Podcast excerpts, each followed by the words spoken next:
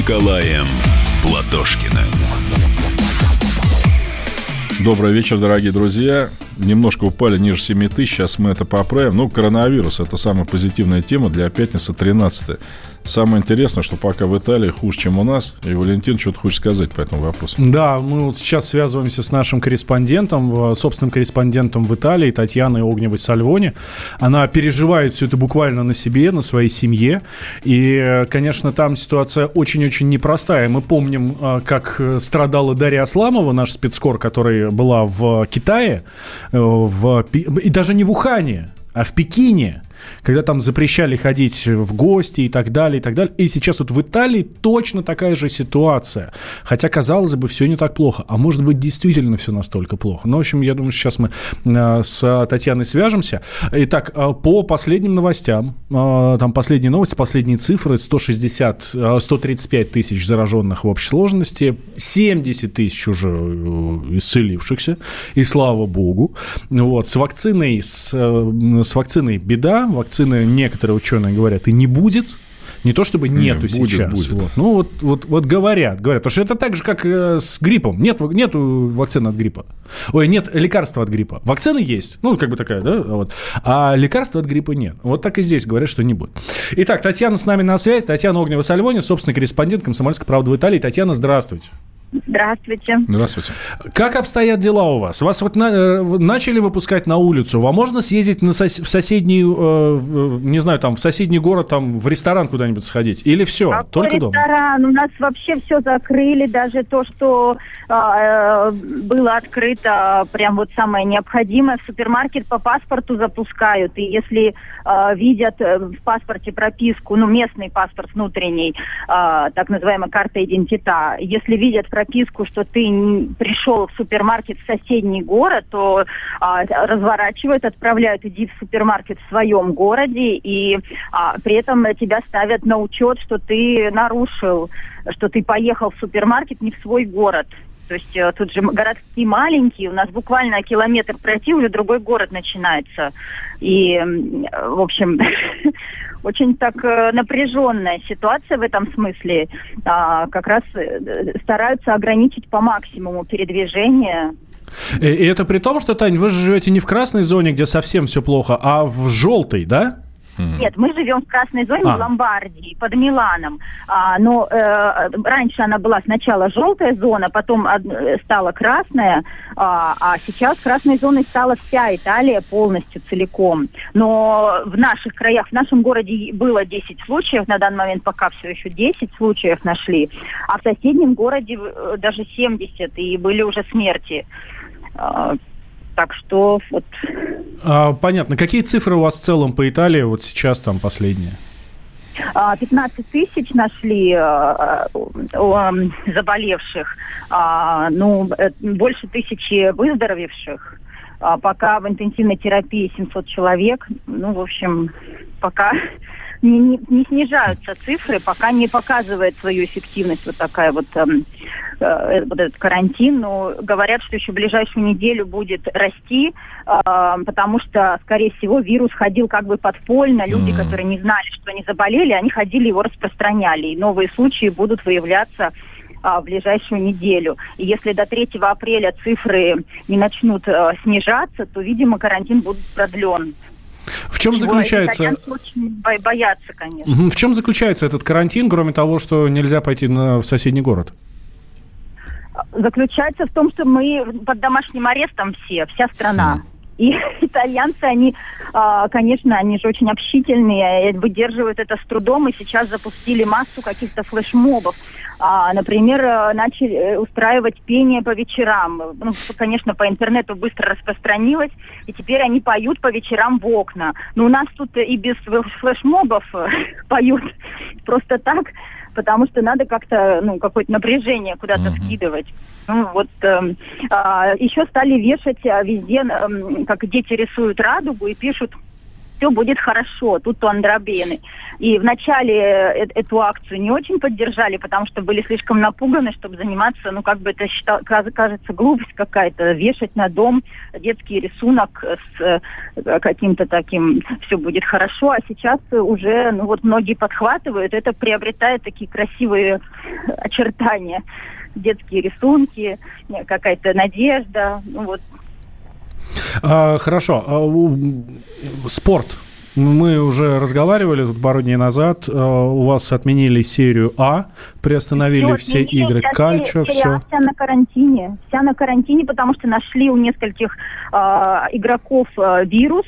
И вот они, вся, вся, вся команда на карантине. И э, теннис на 6 недель отменен. Э, многие, во многие спортсмены, э, которые заболели, и, и сажают на карантин всю команду многие виды спорта отменены, ну не многие, все виды спорта, все, все, все соревнования всех видов спорта отменены.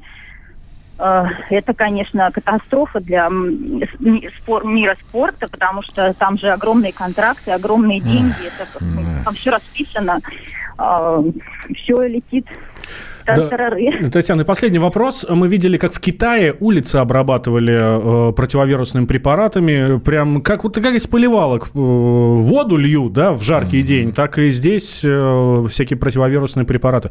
У вас есть такое?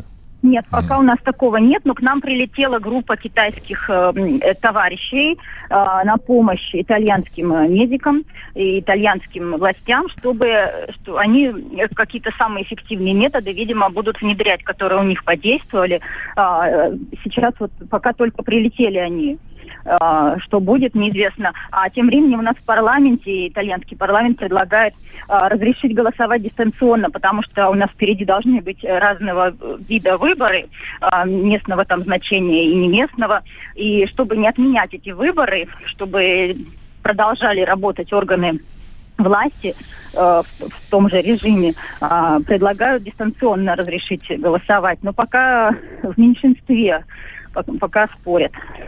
Да, Татьяна, э, спасибо большое. Держитесь там. Мы очень надеемся, что у вас все-таки этот карантин э, снимут, и там ну, 3 апреля э, все будет уже в порядке, и вы заживете нормально полноценной жизнью. Татьяна Огнева-Сальвони была с нами на связи, собственный корреспондент «Комсомольской правды» в Италии. Вот у них там тоже, да, карантин уже практически как в Китае. Выходить никуда нельзя. Дома сиди и все. А мы знаем, что итальянцы – это очень такая семейная нация. Я лично, когда был в Италии, наблюдал каждый день, каждый день вечером на крыльце дома. Вот вы, Валентин, вы бессовестный человек. Вот Почему? вы рассказываете про Италию, а каково Владимиру Адольфовичу Соловьеву, которого вилла в Тоскане? У вас совесть да. вообще есть? Вы вот режете по-живому человек. Он э, хотел уже на этой неделе Чиабату какую-нибудь загрызть там э, вместе с Бардолино, а вы там, э, значит, про Италию. Ну, стыдно. Ну, человек, можно сказать, борется с Западом изо всех сил, а вы ему про Италию. Ну, это я, конечно, так. Вы знаете, я вот, ребят, я вот читаю сейчас э, некоторые сообщения, то, что вы пишете, но мне, же, мне стыдно за Россию. Типа, так им и надо, пусть водку пьют. Да вы что творите-то вообще? А? Мы же с вами все люди. Вы знаете, я сейчас не шучу. Мы все, вот с Валентином, мы вместе с вами произошли от группы в 6 человек – которая 2 миллиона лет тому назад жила в районе Северной Танзании и Южной Кении. Ну, тогда не было этих стран, понятно. Но это же все наши братья. Мы им должны помочь, если у нас, конечно, есть чем. Но ни в коем случае не злорадствовать над людьми. Ну, как вы можете это делать? Вы что? Ну, я понимаю, там э, некоторые люди сначала, наверное, пишут, потом болтают. Ну, что можно сказать, вот почему Италия, интересно, да? А, есть случаи заражения в других странах, но они пока Да, держатся. но именно Италия вот настолько сильно а пострадала. Время, Карантин да. на всю страну. И оттуда же, кстати, начался карантин на все спортивные мероприятия. Ну, во-первых, смотрите, Италия. Вот вы не смотрели фильм Рязанова «Необычайное приключение»? Конечно. Вы конечно. помните, что там начинается? Фильм, как они в больнице там... Э, вы помните итальянскую больницу, которую там показывают? То есть, там люди лежат в коридорах, там... Эту, ну, Похоже на нас. Э, не, у нас тогда лучше было. Эту женщину старенькую пытаются подложить там на одну кровать к мужику, тот говорит, мне не надо, я там типа... Ну, и так... Нет, в Италии самое плохое здравоохранение всех стран Западной Европы. Это первое. И ведь, понимаете, обычно вот когда мы понимаем, что здравоохранение плохое, когда что-то случается, да, Когда просто тупо приходите там анализ какой-то сдать, там, чтобы на работу поступить, ну, вроде все неплохо. У немцев оно получше все-таки, да? А что означает? Означает диспансеризацию регулярную и постоянную диагностику. В Италии этого не было никогда, я должен сказать. Причем пострадала северная часть страны, вы мне не дадите соврать, она вообще самая такая развитая там. Я уж там про Сицилию и про Калабрию вообще ничего не говорю. Видите, сейчас выяснилось, что итальянцев бахил нет, масок нет. Это страна Европейского Союза, основатель там и прочее. Общительность тут роли не играет. Карантин, ну, конечно, его надо вводить, но это, я бы сказал, такая, знаете, мера больше психологическая. Если вы людей не выявляете, ну вот даже я должен сказать, когда мы летели, летели недавно, по-моему, куда-то на Урал, если не изменяет память, Свердловск, по-моему. Там даже стоял наш, по-моему, Роспотребнадзор, вот девушка, угу. и те, кто... Стреляла сходил... в голову, да. Нет, с самолета, она температура, ну, есть да, такой дистанционный. Да, Я именно это имею в виду, да. У них этого вообще нет. У нас просто, видите, представление об этих странах, оно в основном по туризму там и так далее. А на самом деле система здравоохранения в Италии очень отстала. Очень. И сейчас они это пожинают. Слушатель наш Александр Самотикин нам присылает э, анекдоты. А у тебя коронавирус? Да. У тебя он из Китая или из Ирана? Обижаешь. Чисто итальянский. Давайте сейчас сделаем небольшой перерыв. Две, две, две недели. Нет, а две минуты буквально. Сразу после него вернемся. Николай Платошкин, Валентин Алфимов. Продолжим э, говорить про коронавирус, как он может на нас отразиться. Потому что у нас тоже карантин вводится. В общем, никуда не переключайтесь. Дальше будет еще интересней. Итоги недели с Николаем Платошкиным. Я придумал такой сюжетный ход. Давайте я скажу некую чудовищную вещь. Это будет неудивительно. Скопление мигрантов – это не прогрессивная тема, не техническая, а стереотипная. Среди впечатлений моей юности через запятую идут трипы кислотные, наркотические, и благодать в церкви на праздник Троицы. Мы не знаем, есть ли у Мишустина под его пиджаком погоны, потому что если человек в конце 80-х торговал компьютерами, я думаю, к нему подошел какой-нибудь тогдашний товарищ майор, подполковник Путин, и сказал... А вот тут вот уже Программа «Кашин-Голованов. Отдельная тема». По будням в 9 вечера по Москве.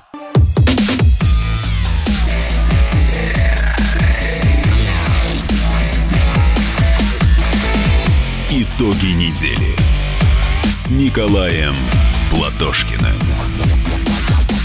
Э, добрый день, дорогие друзья. Спасибо, что вы с нами вместе с Валентином. Ну, пятница 13 конечно, тема коронавируса, она действительно очень серьезная. Она, на мой взгляд, серьезнее даже темы с э, обрушением цен на нефть, потому что рукотворная вещь. Здесь дело тяжелое. Пару, э, может быть, надписей с WhatsApp, чтобы народ не обижался. Если на вас компромат, который потом могут вывалить, как на Грудинина, этим подведете надежды народа. Компромата на меня нет и быть не может. Дальше. Простите, товарищ Платошкин, можете назвать, когда Италия была нашей союзницей и когда нам в чем-то помогала? Ну, неужели, ребят, вот смотрите, если страна не наш союзник, и там страдают, умирают люди, и мы, предположим, можем им как-то помочь, да? Ну, мы что, будем Какая считаться... союзник или не союзник? Ну, Кстати, вот есть интересный э, фильм э, советско-итальянский, я вам рекомендую посмотреть, вы не подписались, к сожалению. «Красная палатка», о том, как мы спасали итальянскую экспедицию генерала Нобеля, который пытался там исследовать э, Северный Ледовитый океан. Тогда, между прочим, теоретически у власти там был Муссолини вообще, да, ну, были 20-е годы. Ну что, ну возник вопрос, люди терпят бедствие, дирижабль у них. Мы что, начали разбираться, какая у них партийная принадлежность, что ли? Да просто э, пришли и спасли. Что касается, предположим, той же самой Италии.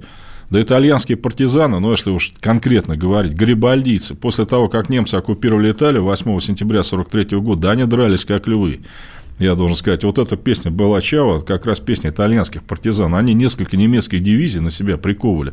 А это означает, что эти дивизии, друзья, не появлялись на нашем фронте, не убивали наших ребят. Да и вообще, еще раз говорю, считаться здесь ни в коем случае нельзя. Это свинство именно по отношению к нашей стране. А если представьте себе итальянцев, которые будут говорить, эй, у русских коронавирус, вот так им и надо, и пошли они нафиг, и никогда мы там о чем вы вообще? Нет, ну, не, ну это нет, так нельзя рассуждать. Это, простите меня за бедность речь, по-моему, это днище просто какое-то уже. А, такие заявления. Очень тяжелый фильм, вот пишет Лариса Дунаева, Красная палка. Конечно, тяжелый, как спасают людей от верной смерти в Северном Ледовитом океане. Так посмотрите его. А, смотрите, у нас тоже вводят э, меры, меры не то чтобы карантина, Да? Ну, такие ограничительные меры. Э, например, в Москве запрещены все массовые мероприятия больше пяти тысяч человек. Из-за этого, кстати, вот накануне буквально хоккей проходил матч «Спартак-Динамо».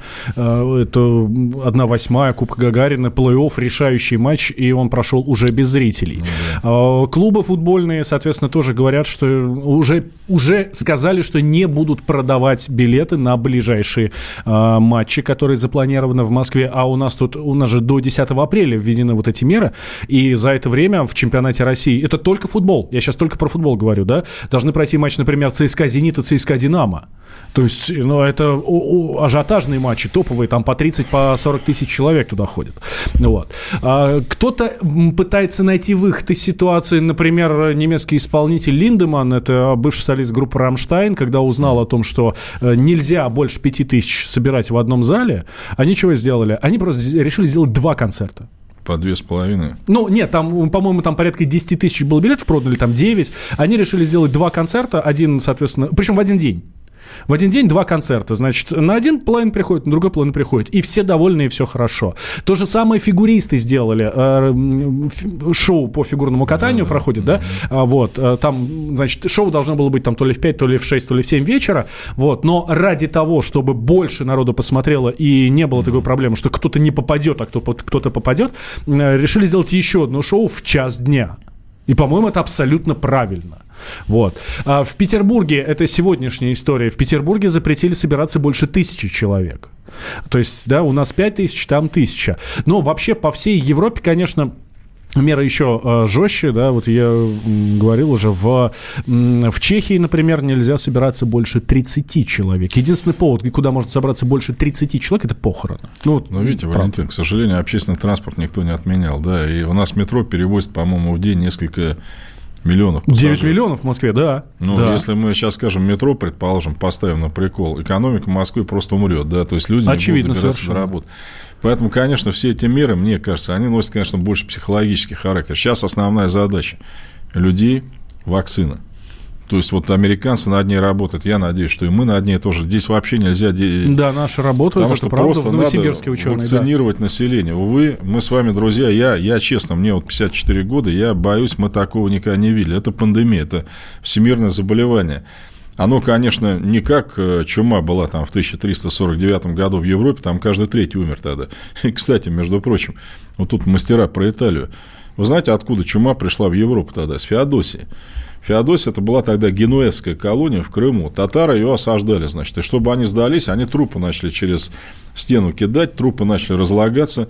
Народ заразился чумой с генуэзскими кораблями. Она попала в Италию, именно в Италию. После чего население Европы практически умерло. И оттуда уже чума пошла в Москву. И, кстати, именно поэтому мы, скажем, схватились с татарами в 1380-м, а не раньше – Потому что Москва тоже, говорят, в Москве погибла половина населения тогда угу. от чумы. Ну, просто мы не знаем этого. Для нас это как-то далеко. И здесь, ну, ну что можно порекомендовать? Ничего нельзя порекомендовать и ждать вакцину. Ну, мойте ну, понятно, руки. мыть руки, там все это. Но беда в том, что этой болезни инкубационный период очень большой, понимаете. Вот человек сидит, у него две нет недели, никакой температуры, недели, да. там ничего, но или там, знаете, говорят, вот вы не должны там э, говорить на расстоянии меньше метра. Ну, как это в большом городе можно, собственно говоря, ну... Ну, опять же, возьмем Беда серьезная, да. она, знаете, она сильно бьет по мировой экономике. Вот американцы закрыли, я уже говорил, въезд европейцев всех на месяц. Такого вообще не было. Мне кажется, даже в годы войны они пускали мигрантов, там каких-то жертв нацизма вообще нет. Интересный факт. Э, английская авиакомпания, британская авиакомпания British Airways э, закрыла самые дорогие, самые престижные рейсы Лондон-Нью-Йорк. БА-1 и БА-2. Так все.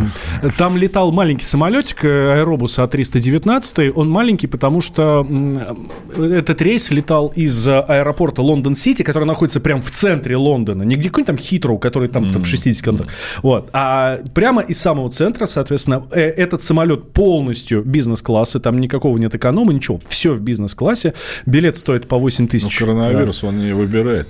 Вот, вот. И в том числе из-за эпидемии э, стал э, он непопулярен, ну просто очень мало народу стало летать. И поэтому отменили вот эти рейсы. Э, Ну, это ну, такой интересный факт. Мы знаем, что сейчас практически нет спорта. Нам об этом и Татьяна Огнева со сказала. И вообще, мы, ну, мы Знаете, это хорошо знаете, знаем. Беда, беда-то еще в чем? Что это сильно ударит по мировой экономике. Уже сильно бьет, понимаете? И- Почему? Может, вот разложить по Ну, полкам? вот смотрите, да? предположим, вот э, вы куда-то летаете, да, теперь это все запретили. Это касается десятков миллионов человек. Значит, гибнут э, авиакомпании. Но они не то, что прям совсем гибнут, но у них, э, сами понимаете, убытки у них идут просто там, я не знаю, многомиллиардные. Дальше, вы уже упомянули спортивные мероприятия, на которые билет покупает тоже миллионы человек. Дальше. Люди постоянно еще перемещаются. Почему? Сделки какие-то заключают. Там кто-то летает, чтобы разобраться, почему нет там запчастей, или почему они там не кондиционные и прочее. Представляете, что все это встало. И самое главное, встали заводы в Китае. Ну, правда, китайцы нам обещали 16 марта их как бы начать запускать. Китай, вот так случилось. Мне, я не испытываю поэтому сильного восторга. Это мировая мастерская сейчас. Ну, предположим, они стали одной, производят больше, чем все 10 следующих за них стран, там, вместе взятых, например. Сейчас все это встало. К сожалению, мы с вами, да, и многие европейские страны э, раньше как развивались? А что мы будем это все делать? Вот пусть китайцы сделают, там мы по дешевке купим и все. Теперь кранты, вы же быстро фабрику не построите, правильно? Ну, все надеются на то, что китайцы как-то, так сказать, э, вспомятуются. И самое главное, говорят, я, я не знаю, я опять не врач, лучше врача вызвать сюда, э, что есть повторное заболевание. Коронавирус. Да, об этом это- сказала Это, гла- это не здорово. Это да, об этом сказал главный, главный внештатный эм, Я надеюсь, что, что это может быть не так. Может, это какие-то осложнения, предположим, после этого идут там.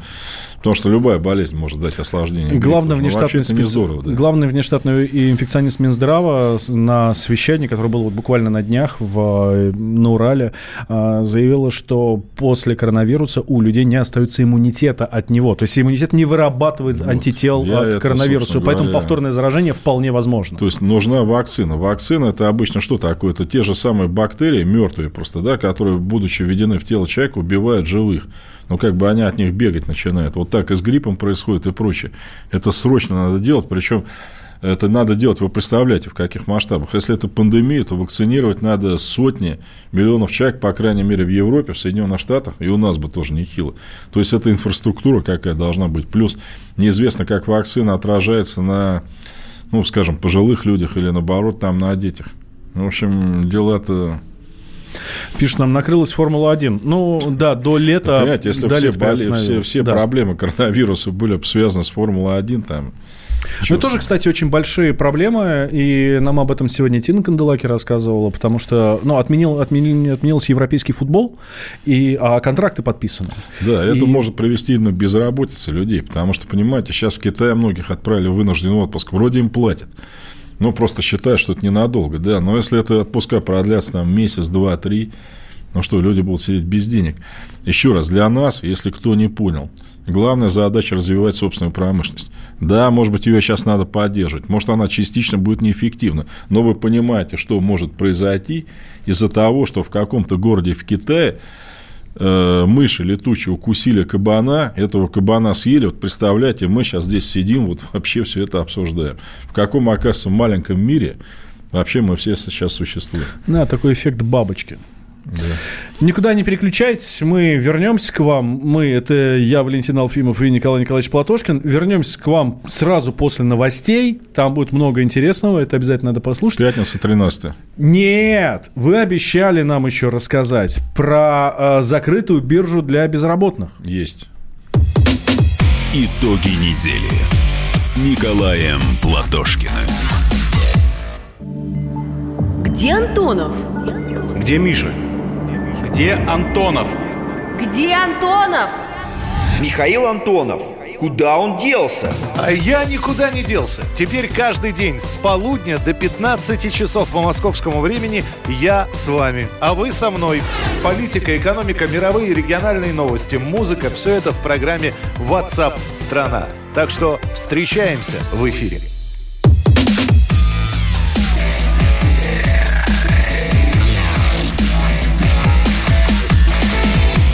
Итоги недели с Николаем Платошкиным.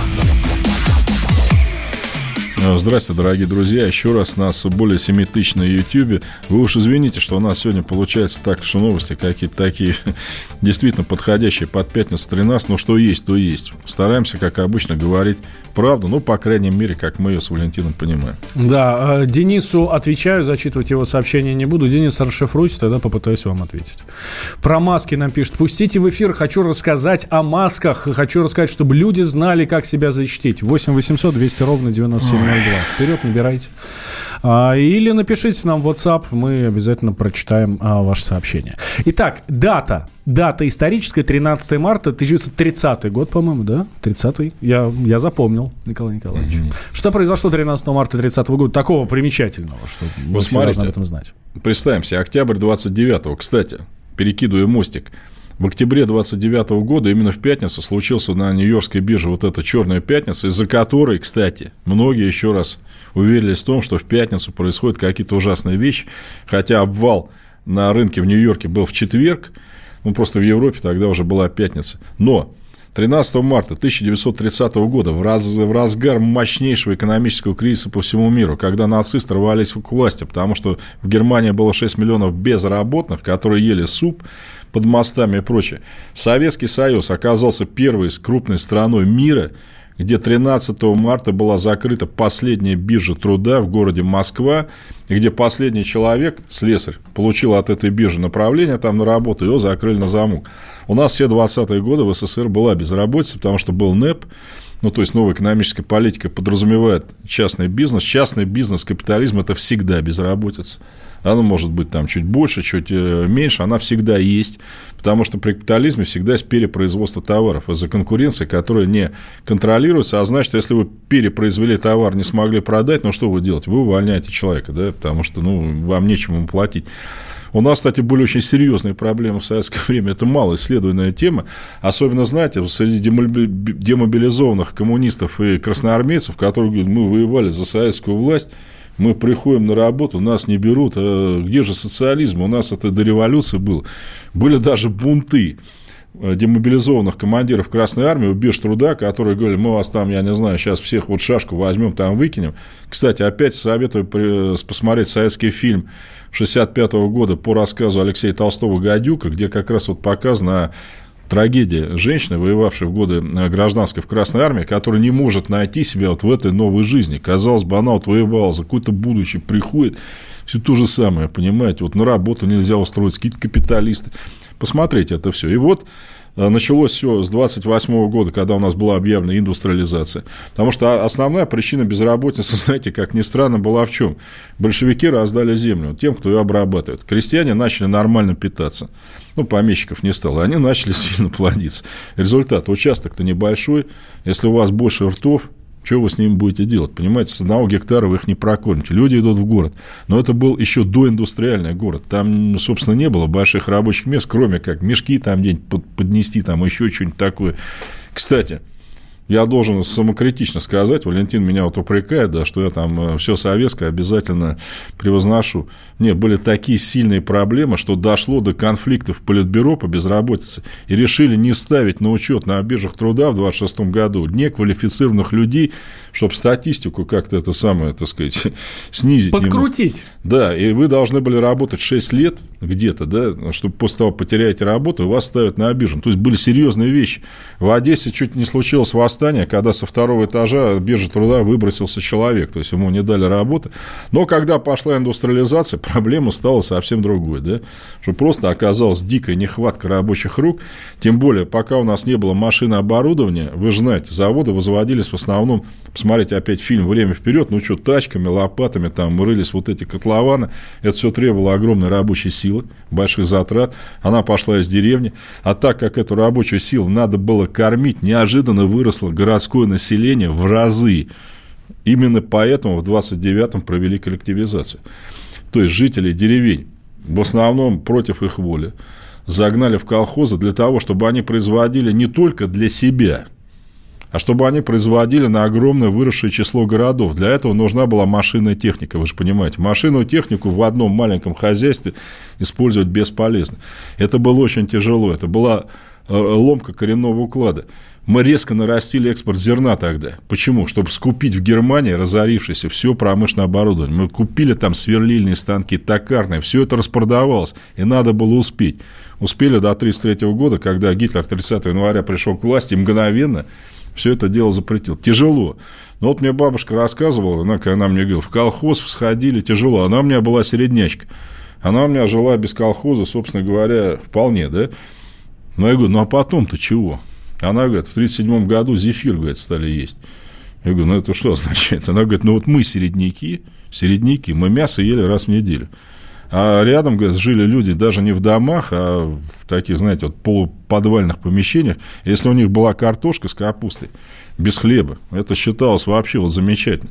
Тем самым, видите, вот индустриализация, когда была ликвидирована безработица, и коллективизация сельского хозяйства были связаны между собой. И мы, я должен сказать, ну не мы, естественно, наши предки, в 1941 году Гитлер напал на совсем другую страну, технически вооруженную, обладающую инженерной сметкой когда люди, понимаете, вот почему матросы были за революцию? Потому что матросы были на кораблях, они с железками имели отношение, а большинство крестьян при виде танка, предположим, какого-то поставленного Деникина, оно просто разбегалось сначала, оно не понимало, что это за чудище вообще вот на них прет.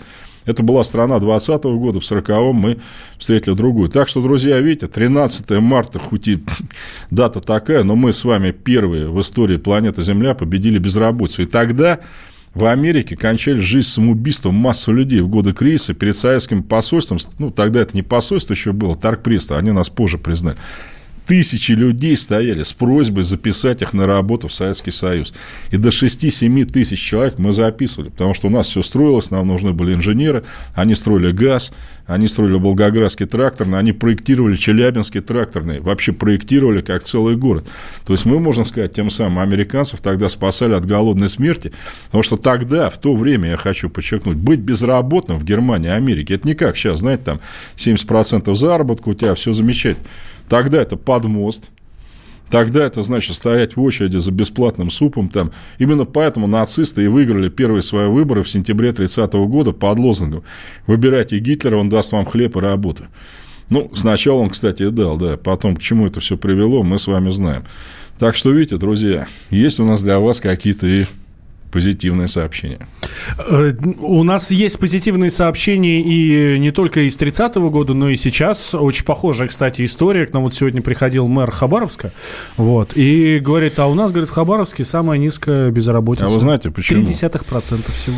Э, я должен сказать, что из Хабаровска, вот данные по прошлому году я не буду вам говорить, я их не знаю. А в позапрошлом годе из Хабаровска уехало в Хабаровского края 100 тысяч человек. Но чтобы вы понимали, что это такое. В Хабаровском крае живет миллион двести. Уезжает по 100 тысяч человек каждый год. Уезжает куда? Ну, в основном в Краснодарский край, ну, естественно, в Москву тоже. А почему опять уезжает? И Кравчук еще, мэр Хабаровска, этим хвалится. Ну, я это рассказывал, да, когда мне в аэропорту, но меня там все-таки уже многие знают так визуально, подходят люди говорят, вот, Николай Николаевич, уезжаем из Хабаровска в Краснодар. Почему? Потому что живем в доме в Хабаровске, в своем. Э, при пенсии 8 тысяч рублей платим 22 э, тысячи зимой за отопление. Мы, говорит, уже не в состоянии это сделать. Так что на месте гражданина Кравчука э, хвалиться тем, что край вообще обезлюдил, оттуда там некоторые поселки уже просто, ну, он мэр Хабаровска, ладно. Хабаровск, знаете, в Хабаровском крае это тот город, откуда, куда люди переезжают с еще более депрессивных городов. Ну, например, сегодня была официально объявлена второй город края Комсомольск-на-Амуре банкрот полный. Ну, то есть им нечем платить. Оттуда люди переезжают в Хабаровск, который, да, по сравнению с Комсомольском на Амуре еще как-то, да, а оттуда уезжают в Краснодарский край еще куда-то. Так что стыдобище, что товарищ Кравчук, ну, знает это, конечно. Вы понимаете, Кравчук, э, сколько заводов-то в Хабаровске ликвидировано? Ну, построили за все время с 91 года небольшую фабрику этой пивоваренной «Балтика». Но мне там, говорят, работает человек 200. Там были заводы «Дальдизель», Амуркабель, чего там только не было, понимаете, там был завод подъемного оборудования для кораблей и подводных лодок, огромное предприятие со своим специальным техникумом, понимаете, для того, чтобы там их учили. И он сейчас нам рассказывает о том, что в Хабаровске маленькая безработица. Если у вас все там уедут, она будет еще меньше. Э, пишут нам про коронавирус, про который мы много говорили первую половину часа. Туроператоры говорят, вирус не живет при температуре плюс 15 градусов. Ну да, поэтому Италия и сейчас есть, э, является... Ну, вы знаете, друзья, я вот э, чего я не люблю, когда туроператоры рассуждают о микробах. Это все-таки должны делать врачи. Врачи, на мой взгляд, они это пока изучают. У меня нет никаких оснований сомневаться, что они делают это все изо всех сил. Но врачи есть врачи, понимаете? Если они сталкиваются с новой болезнью, какое-то время им все равно для изучения симптомов надо, особенно если они скрытые. Поэтому, ну, ну что я могу сказать? Дело серьезное, тяжелое. Нам с вами надо готовиться, я боюсь, каким-то еще обострением экономического хотя бы толком, к сожалению.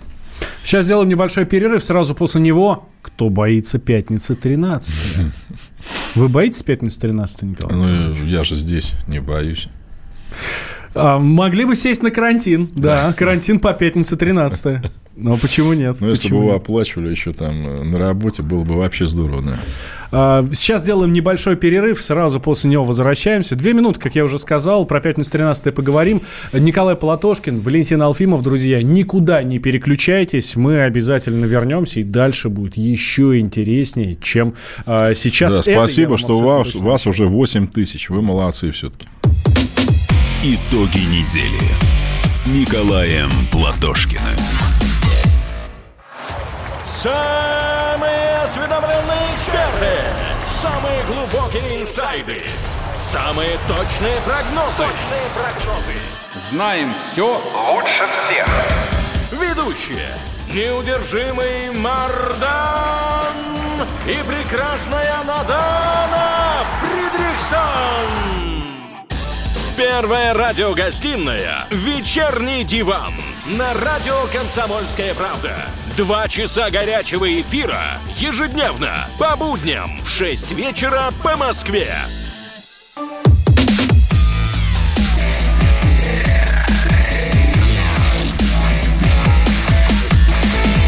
Итоги недели с Николаем Платошкиным.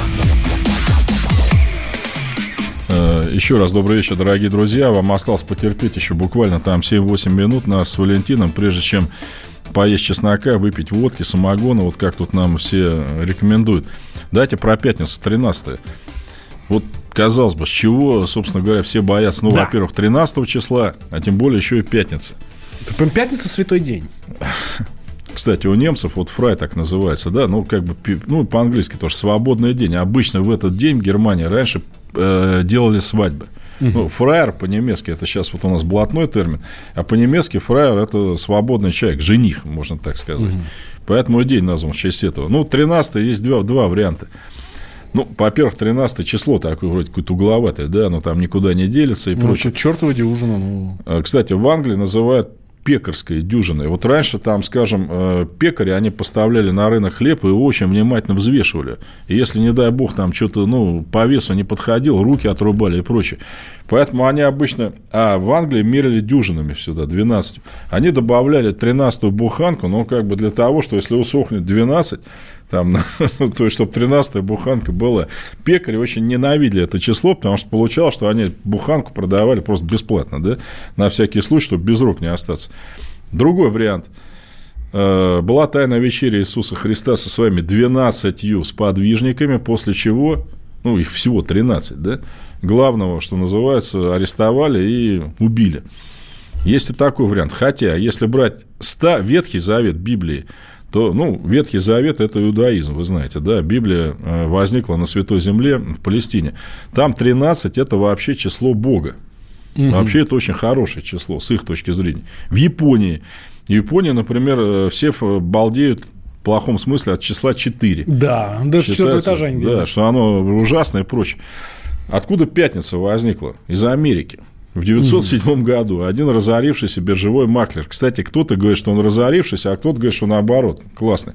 Написал такой роман. Просто роман о том, что вот в пятницу 13 происходит биржевой крах, там все вообще ужас какой, все разоряются и прочее. И вот с этого времени, как бы это пошло, человеку свойственно самовнушение. Вот когда все думают, ой, пятница 13 что-то случится. Иногда что-то случается. Хотя немцы, они люди дотошные, Они в 2009 году провели, страховые компании Германии провели специальный анализ ДТП в пятницу 13. Ну, страховщики, они же знают, когда какие ДТП проходят. Выяснилось интереснейшая вещь что в пятницу 13 так как большинство людей настроено на какой-то ужас, они ведут себя на дороге особенно аккуратно, и получается, что в пятницу 13 количество ДТП, скажем, в той же самой Германии резко сокращается, потому что люди думают, да ну... Про Испанию, э, например, в Испании непопулярно 17 число, непопулярно пятница 17 Почему? И тоже пятница. Да, но 17 То есть, 13 э, там что-то вообще никого не парят, там все нормально. В Греции вроде тоже, насколько я знаю, пятница 13 ничего не выражает. Но самый пик вот, итак, люди прочитали роман вот этого американца, он разошелся в Европе, фильм по нему сняли, начали бабаиваться. А потом, Валентин, я не знаю, знаете вы или нет, но где-то в 80-е годы был дико популярный, по-моему, американский сериал ужасов, называвшийся «Пятница 13 угу. где вот всякий мрак происходил именно там «Пятницу 13 Вообще, это был самый популярный тогда фильм ужасов после Фредди Крюгера. Знаете, вот этот кошмар да. на улицах Вязов. Тогда это было, ну, что-то умопомрачительное. Я это все застал, еще были видеосалоны, все ходили, дайте Фредди Крюгера. Вот был Фредди Крюгер, ну, который к пятнице не имел отношения, пятница 13 где все время происходил какой-то мрак. Поэтому, друзья, Самовнушение дело, конечно, хорошее. Во многих странах этажей нет 13 я не знаю, там рядов в самолетах нет 13 В некоторых, скажем, 12, потом идет 12Б, потом идет там 14 и прочее. Но нам с вами, я думаю, этого пугаться не надо.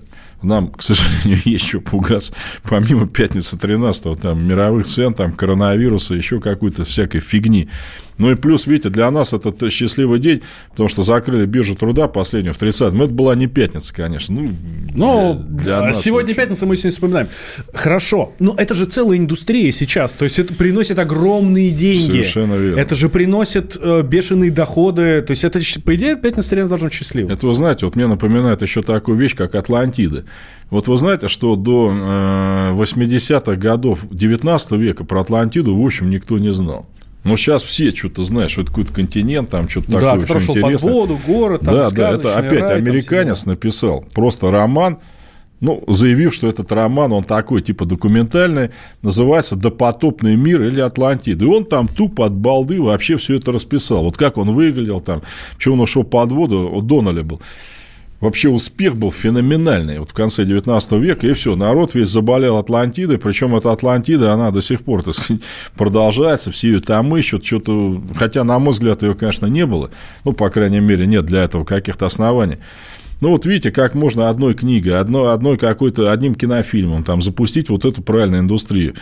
У американцев, видите, американцы, они, в отличие от нас, если что, Титаник был на самом деле. Ну, Титаник вдруг абсолютно, не верит. да, был на. Я, кстати, вот не знаю, там э, в пятницу он там, э, не знаю, американцев есть самолеты, вы знаете, да, истребители боевые. F-13 у них нет. Ну, F – это файтер, да. У них сейчас вот основной истребитель F-15, F-18, там Раптор у них приходит, а F-13 нет. То есть они решили, что F-13 им не нужен, потому что летчики американские всерьез отказывались на нем летать. Ну, был прототип. Его сначала так и назвали, потом решили, не, никто, все побаивались это все делать. Так что у них это доходит уже до такого смешного. Слушайте, Николай, ну, ну согласитесь, наш детский сад. Такие, ну, это все равно, что верить в привидения, там, да, ну, ну, как можно вообще это серьезно как-то воспринимать? Ну, э, видите... Э, я понимаю, дети там спорят, например, ты ночью не зайдешь на кладбище, там... Э, я понимаю, ну, дети это делают, да. Есть ужастик, пишет, суббота, 14 Ну, я о чем если могу... Пятница была, если пятница 13 была хорошая, то действительно, да, это будет ужастик. Ну, я о чем могу сказать? Видите, человеку свойственно, помимо знания, ну, с точки зрения голого знания, ну, действительно, ну, что мы тут сидим и обсуждаем, почему число 13 хуже там, чем 12 или 14 или 27. Но у человека, помимо знаний, всегда была вера, да? Отсюда религиозные корни, отсюда корни и суеверий в том числе, да. Ну, конечно, это, я бы так сказал, это наше наследство вот той группы людей, которая была когда-то в Кении, шесть человек, вот кто-то мне рассказывает, что это все не так.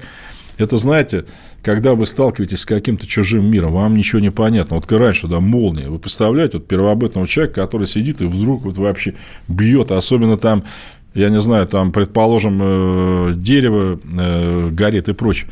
Но, друзья, ладно, я надеюсь, что мы вас чуть-чуть повеселили. Держитесь, пожалуйста.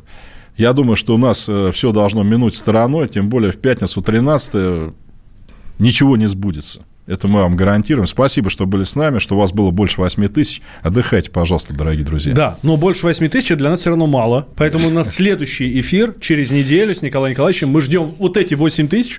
И Не, мы еще... ждем 13 тысяч.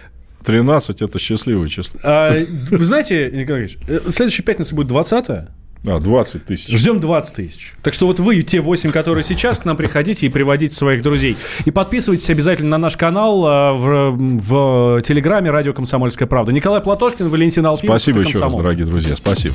Итоги недели с Николаем Платошкиным. Я придумал такой сюжетный ход. Давайте я скажу некую чудовищную вещь. Это будет неудивительно скопление мигрантов – это не прогрессивная тема, не техническая, а стереотипная. Среди впечатлений моей юности через запятую идут трипы кислотные, наркотические, и благодать в церкви на праздник Троицы. Мы не знаем, есть ли у Мишустина под его пиджаком погоны, потому что если человек в конце 80-х торговал компьютерами, я думаю, к нему подошел какой-нибудь тогдашний товарищ майор, подполковник Путин, и сказал... А вот тут вот уже Программа «Кашин-Голованов. Отдельная тема». По будням в 9 вечера по Москве.